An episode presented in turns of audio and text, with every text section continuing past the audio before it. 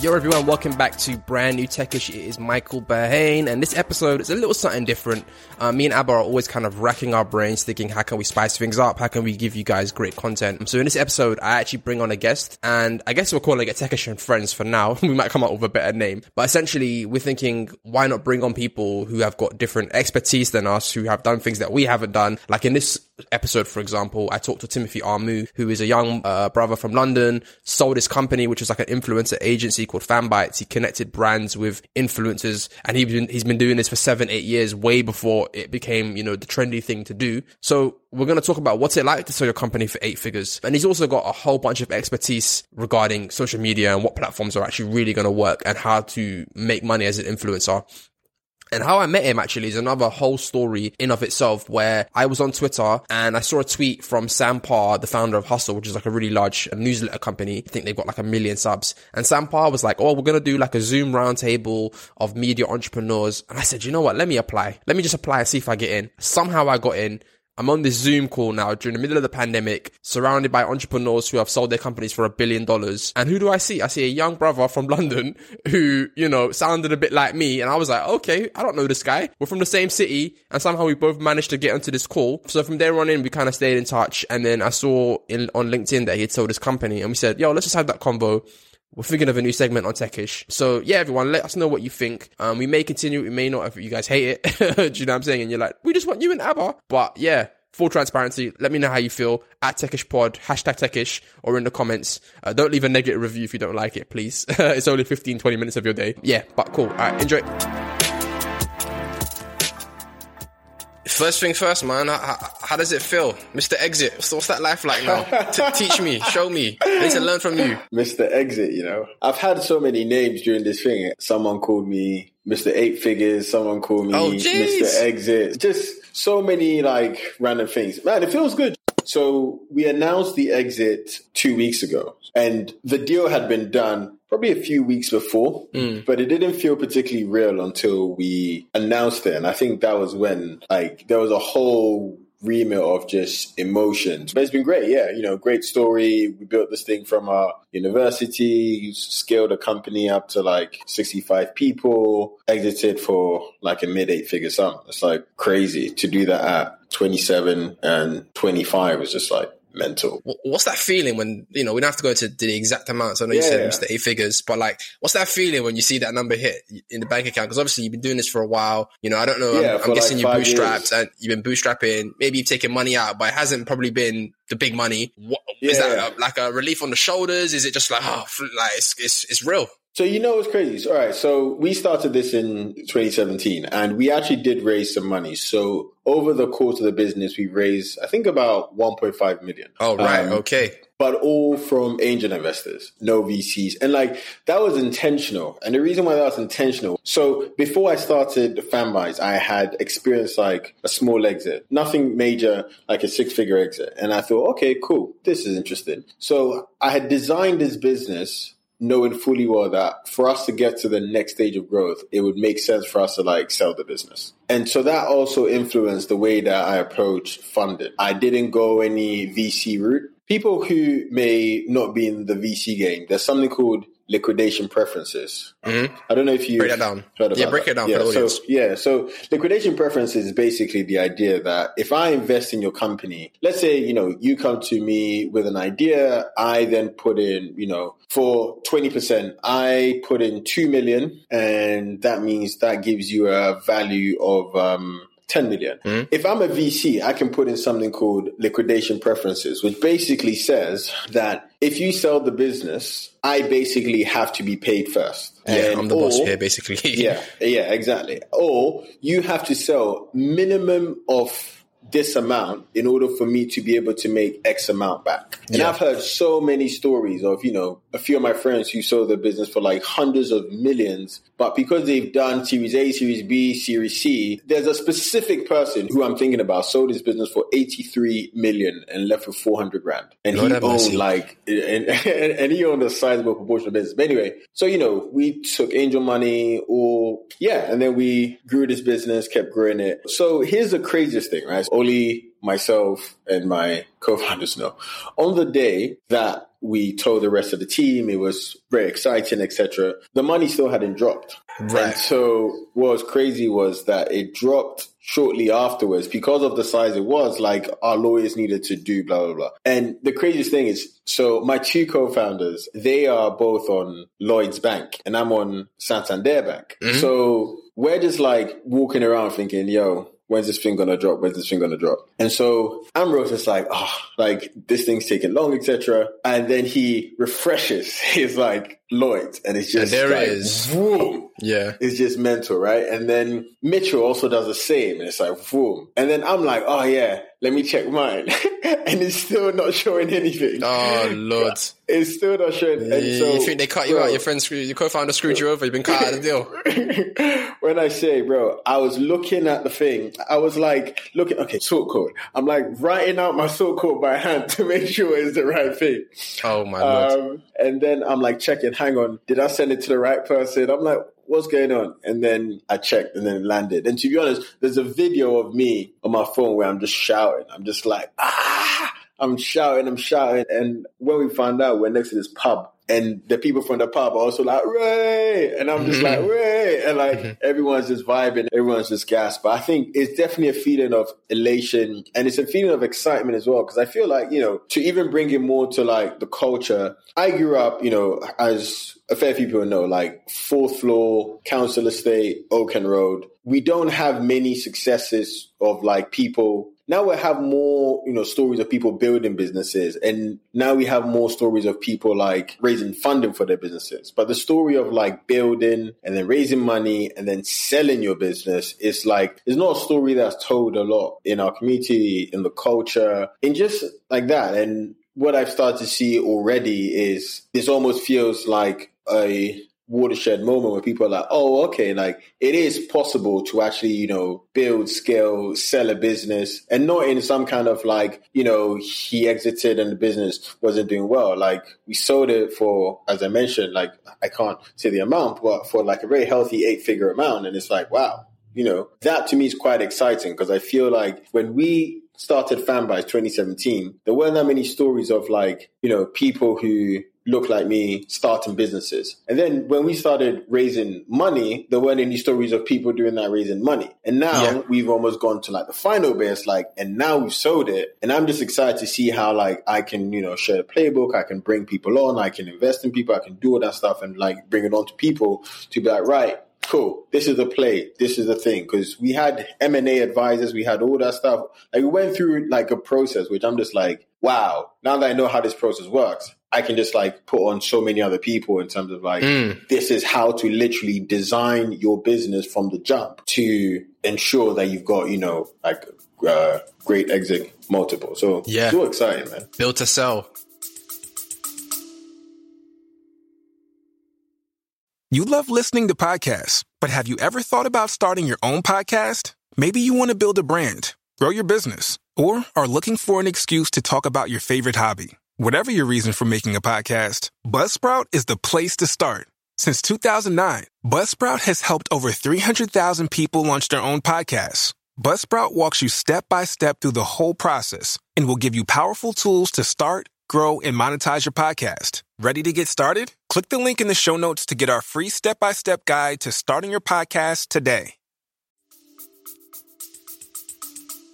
So one thing I want to ask you is that obviously you're relatively quite visible. You're not shy about saying, listen, I've done well for myself. My company sold. And I have had friends who are in similar positions. There's publicity around financials and all hmm. kinds of stuff about valuations of companies. And then, you know, listen, coming from the kind of worlds that maybe we're coming from is that like there's a lot of people that are facing hardship out here. You know what I'm saying? And all of a sudden it's Yeah. phone call saying, boss, we need 25K for the mortgage. Help us out. This is not something that's often spoke about, but what's it like being that visible young black guy who probably might be one of the few to hmm. have success in at that kind of scale? Is it a lot to carry? Like, do people reach out to you and say, yo, can you drop me this? Or, or, or have you maintained a circle that you're protected? Now my circle is very tight. To be honest, I get what you mean, but you know, before when I knew the exit was happening and everything, I went to some key, you know, family members and I gave them some money and, and you know, like they were crying and emotional and all that stuff. Um, I don't think that kind of thing where you like people will come asking me for money will happen, and it hasn't happened mm. so far. And I think the reason why is I think yeah, as you mentioned, I'm quite visible, but I think people know me as a very like straightforward guy, a very direct guy, a very like, yo, yeah. do this and do this and do that. And so it's almost like because I spent so much time building that brand of like direct, get the work done, no bullshit type personality, I just think people will be shook to do that. Yeah, they probably know. They know it's a no. They, they, know it's a no. So if you're listening, it's a no in it. All right, we don't care about your sub story. It's a no, unfortunately. Um, if you're doing something cool to build businesses, then yeah. But if it's just like yo, dash me ten grand to I don't know something, it's like come on, pass. Can't really do that. Yeah, fair dues. So, you know, I'm probably thinking that there isn't many people on the world in the world that probably know as much as you do about influencers and yeah, Gen Z yeah, and that intersection. Like, spitball, man. Just tell me what's on your mind. What are the things that you're seeing? Because we haven't gone into. I'll do well, the intro in terms of explaining what your company does and stuff, so you don't have to go into that. But in terms of what you're you seeing out there, like where, where, where's the growth opportunities? Where people going wrong as young influencers? Like, where's the bag? Like, what's happening? Where's the bag? Okay, cool. So I think you know in 2017 when we started, I think I'll call that like influencer 1.0. So that was when you know you had the you know, even people like PewDiePie and Zoella yeah. and all these people who, you know, they were starting in their bedrooms and doing all this stuff here, right? So KSIs of the world. Mm. And then we moved to like Influencer 2.0, which was where you still had these people, but they were like the OGs. And now you had people from Towie and, you know, mm-hmm. people from those areas where it's like reality TV. Yeah, yeah, yeah. But they built still a pretty significant audience. And then, like, even as part of that, we then started seeing like the YouTubers and like the new age of YouTubers. So we're talking about the Nella Roses of the world and like mm-hmm. Beta Squads of the world, Chunkz and Phillies of the world. So I'll call them like Influencer 2.0, where like the way they made their money, they made their bag was like, you know, brand advertising and all that stuff. That's great. Now I think we're actually in like Influencer 3.0. It's not even like micro influencers or people with the biggest audience or anything like that. Actually, it's just like anyone can become an influencer if they have a very niche group of people, if they have a niche interest and a niche mm-hmm. following. And now the monetization to me is massively changed now. Like right now, I'm like very excited at like influencers monetizing their audience directly. So right. doing uh, the business you know, basically. Yeah. I've been advising this girl. So actually this example, like there's a girl who is extremely good at knitting and she like randomly contacted me about, oh, how do we get knitting brands? And I was like, I don't, I don't have a clue, mate. Right. Hmm. like just, this is what should be in a media deck, etc. But I checked her engagement. I think she had like 60,000, 57,000 followers or so. And her engagement is crazy. She said like some of the brand stuff she do, the stuff they would sell will be like sold out. So I'm like, oh, okay, let's mm. build out your own thing. So now we've built a course business right. where she's showing people how to knit. We've also then built on demand classes business, which is also doing quite well. And now she's bringing out her own range of like knitting range, which is also doing well. She will clear about 700 grand this year just from wow, that. Amazing. And so from knitting, me, I need to like, get my knitting game up. I need to get my knitting game up for real. Damn. So that's our influencer 3.0. So if the first one was the Zoellas and KSIs and all them, man, then the next one is, you know, like the Chunkz, the Phillies, the people who made the money directly from brand revenue. And now we're seeing the influencer 3.0 where I think it's like, you know, the influencers be in brands and the brands be in influencers. And and that for me is exciting because that actually means you don't need a massive audience. What you need is like a really deep, entrenched group of people who like love you for a specific thing. And a mm. passionate audience you can build a very significant business out of. And so that for me is where it gets exciting. You know, recently people have been saying they've started like an influencer agency, etc. And I just go, yo, you are late to the game, mate. Like you yeah. are so late to the game because influencer marketing is now part of like the overall marketing mix. You know, this is the reason why Brainlabs acquired us and why we sold to Brainlabs was almost like, you know, these guys are like an 800 person business, like huge business. They've grown incredibly. And actually they're really good at like performance marketing and all those other things. What they didn't have was like an influencer marketing arm. And I always believed that like influencers was one part of the game and you just mm-hmm. needed it to be part of a bigger mix. So I think if your business model is is almost like, you know, being the in between between like brand and influencers, I think that's a dying business if it's just by itself. The moment that it's right. paired up in like a bigger marketing mix, yeah, then it slaps. But overall the thing that I'm excited about is everything that's going on with that like influencer 3.0 community. I, I find that stuff like very interesting and I'm investing a few um, bits in there, but I find that quite interesting. You gotta give a shout out to the Kardashians, man, really and truly, because yeah. their mom is, is just a business genius. She showed the blueprint. I mean, I don't know how involved she is with in like Kylie's like lip business and skims oh, with she Kim. Probably is the probably is. I know she gets ten percent, which means she's like a top mafia boss. Oh, really? You, yeah, she gets ten percent of all of their money, man. Don't ask me how I know this, but um, you know, bro, bro, listen, I, started tuning in. They were on Disney Plus, and I was like, I gotta watch this. This is billionaire talk now. You know the ones where the Kardashians season one, it was just like this is nonsense, this is trash. Then I'm like, this is billionaire talk. I gotta listen into this uh, to, the, to the show. So now it's got me. It's a business show. I can justify it now. But yeah, the um, Wait, what I was gonna say. Sorry, as in are you calling the Kardashians a business show now? Uh, yes, I am. Yeah, straight up business show. That's how I'm justifying it. When my girl wants to watch it, I'm like, this is a business show. I can watch this too.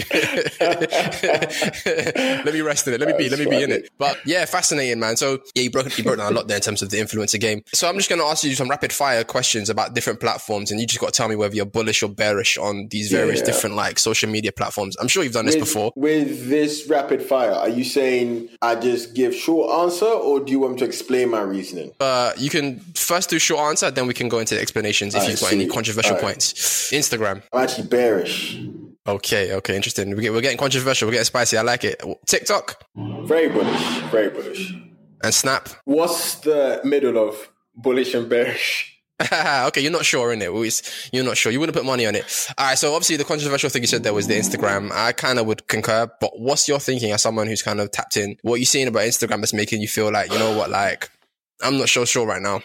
So it depends on what avenue we're going down. Instagram as a business, I'm very bullish. Instagram from like a user perspective, I'm bearish. So mm. I think Instagram is going where Facebook went, which is right now, yeah. If you really like think about Facebook, like we and our generation don't really go on Facebook, but we use it as a utility. Like we use it as a place to, you know, like get people's birthdays or mm-hmm. to log into certain websites when we can't be bothered to to enter in like a new email or yeah, all that stuff. Or we use it for the messenger function. So it's almost like it's become less of a social network and more of a utility. And I think that's where Instagram is going, which is like, like you no longer go on Instagram to see like, like interesting content. It's more like, okay, let me use the messaging or let mm. me just like post something and then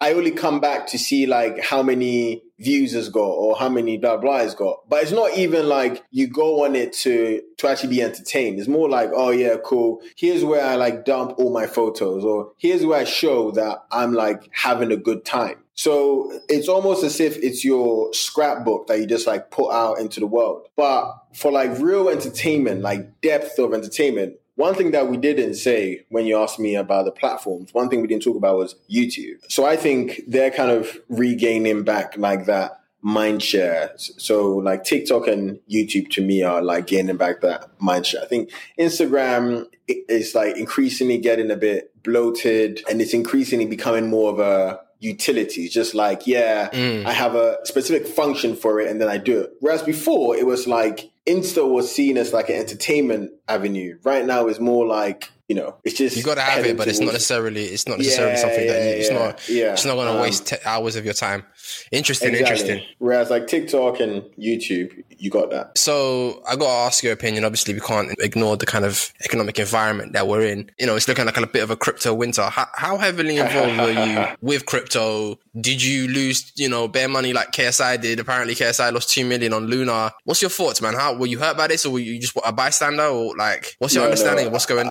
Pretty involved in in crypto. Yeah. So I got hurt a small bit on Luna, but Oh, you um, had Luna for real? Wow. but but but but like here's a crazy thing and i swear i even said this to a few friends i was like this feels like it was meant for a story so I'd put in like 10 grand into luna a while ago and i was like you know this thing was going up then it'll go down i'll be like yeah whatever because i did have a good sense of you know if this thing really does succeed as an algorithmic stablecoin, um, UST, then I go, well, actually, I can see how this makes sense. And also, I knew the greed from people. If they see that they can get 20% on a particular, you know, token through anchor, they would just keep going in, going in. So this was more a bet on people's greed. And then literally the day before, like this is no word of a lie. Like it's so crazy. The day before, this was after we'd exited, etc. So I was like, you know what?